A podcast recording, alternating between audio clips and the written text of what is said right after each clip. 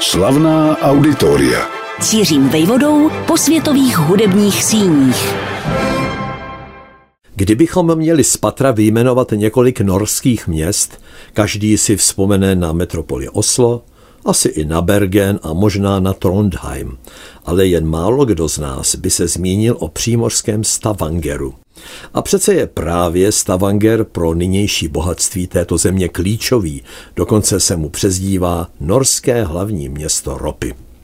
Toto označení platí od poloviny 60. let minulého století, kdy byla pod mořským dnem relativně poblíž Stavangeru objevena ložiska ropy a následně vybudována rozměrná těžební plošina.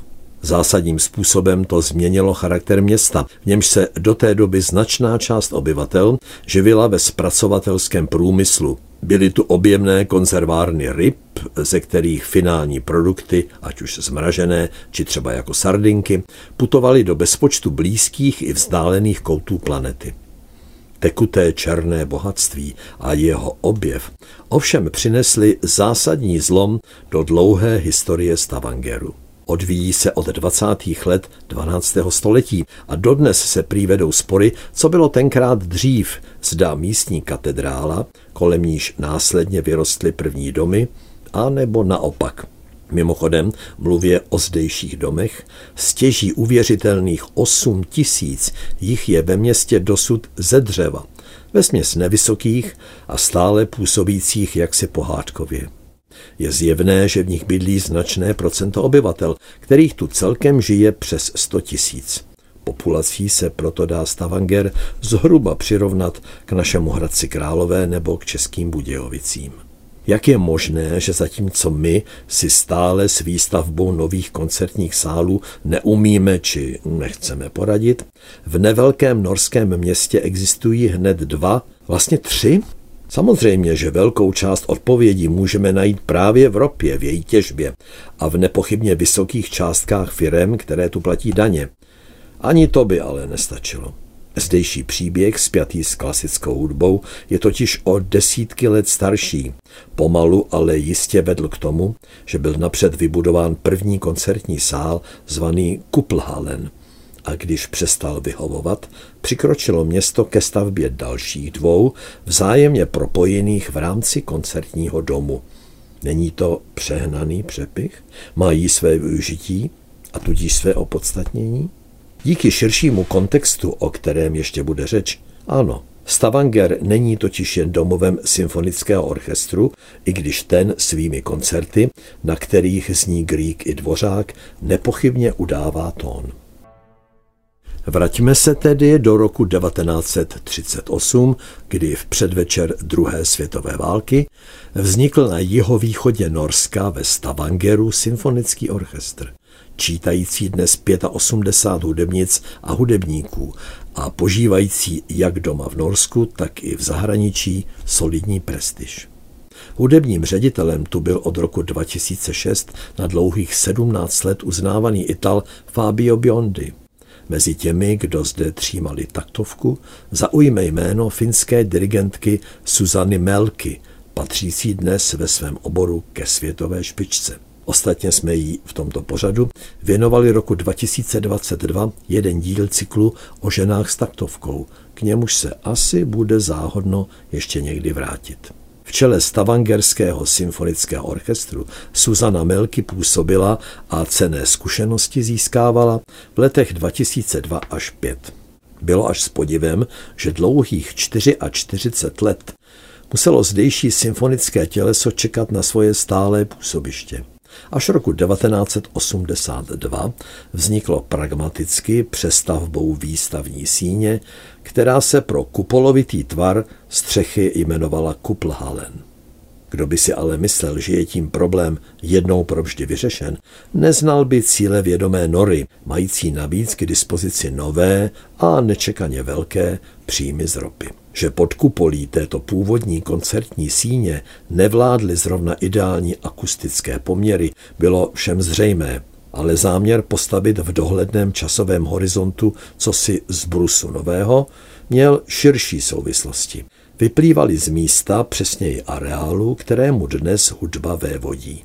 Nachází se na břehu zálivu s výhledem na řadu větších či menších ostrovů, za nimiž se do zdánlivého nekonečna rozkládá Severní moře. Koncem minulého století, konkrétně roku 1998, místní magistrát rozhodl, že námět je třeba uchopit komplexně, tedy že budou skladiště někdejších doků, ale i trajekt přemístěny na jiné místo, které se zevrubně promění v nově vzniklý kulturní park Björkstedt. Bude tu totiž sídlit rovněž hudební škola pro děti a na ní navazující konzervatoř. Ostatně i ve Stavangeru šlo o mnohaletý proces.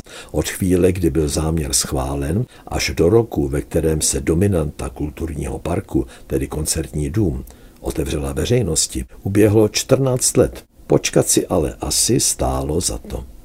Slavnostního večera se 12. září 2012 zúčastnil norský korunní princ, 39-letý Hákon Magnus, proslulý svou láskou k hudbě. Na jeho počest údajně zazněla i symfonická verze jeho oblíbené skladby Smoke on the Water z repertoáru rokové skupiny Deep Purple. Bylo snad myslitelné nevyhovět muži, který nad místními symfoniky převzal při té příležitosti dlouhodobou záštitu? Na dlouhé pouti ke koncertnímu domu ve Stavangeru, orámované roky 1998 a 2012, se tyčí několik milníků. Nezbytným předpokladem ke stavbě bylo získání pozemku, který udělila radnice, dala ho k dispozici v roce 2003.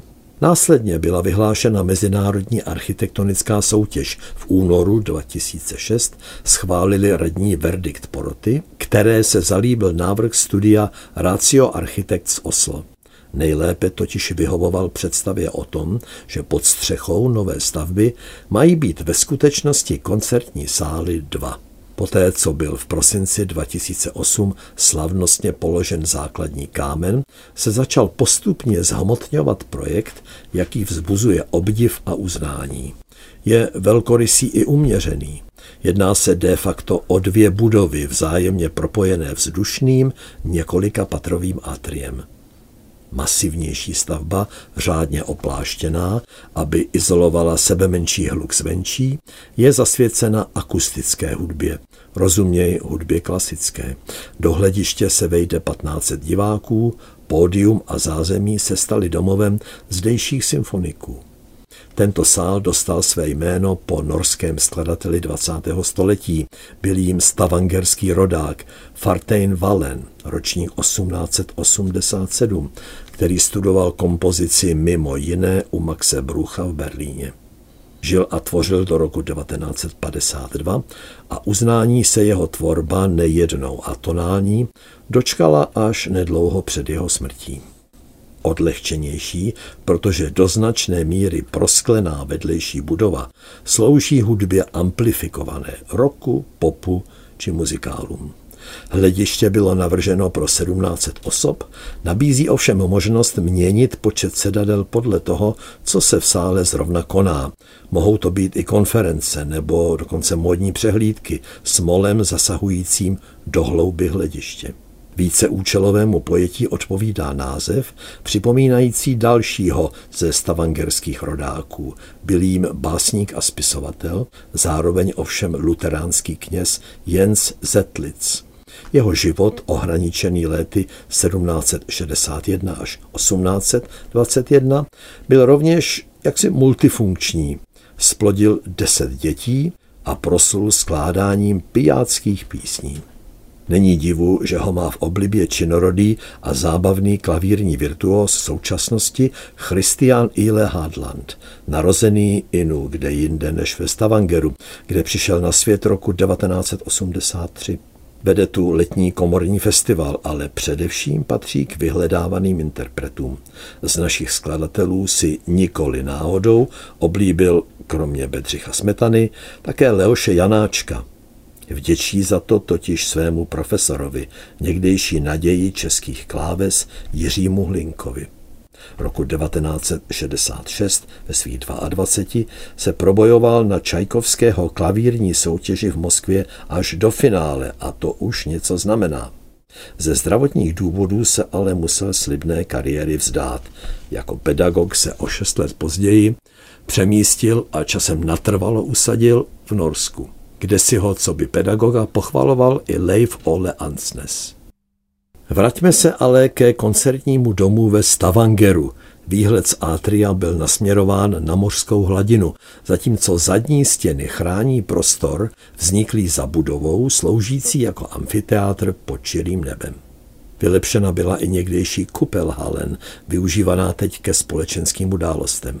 Celková částka se v přepočtu vyšplhala do výše 4,5 miliard českých korun. 2,5 miliardy stál samotný vznik nového koncertního domu a dvou sálů. Investici pokrylo město, kraj Rogaland, norská vláda a soukromí partneři spjatí s lukrativní těžbou ropy. Vzniklo významné dílo, které se výrazně vymyká regionálním poměrům. Slavná auditoria.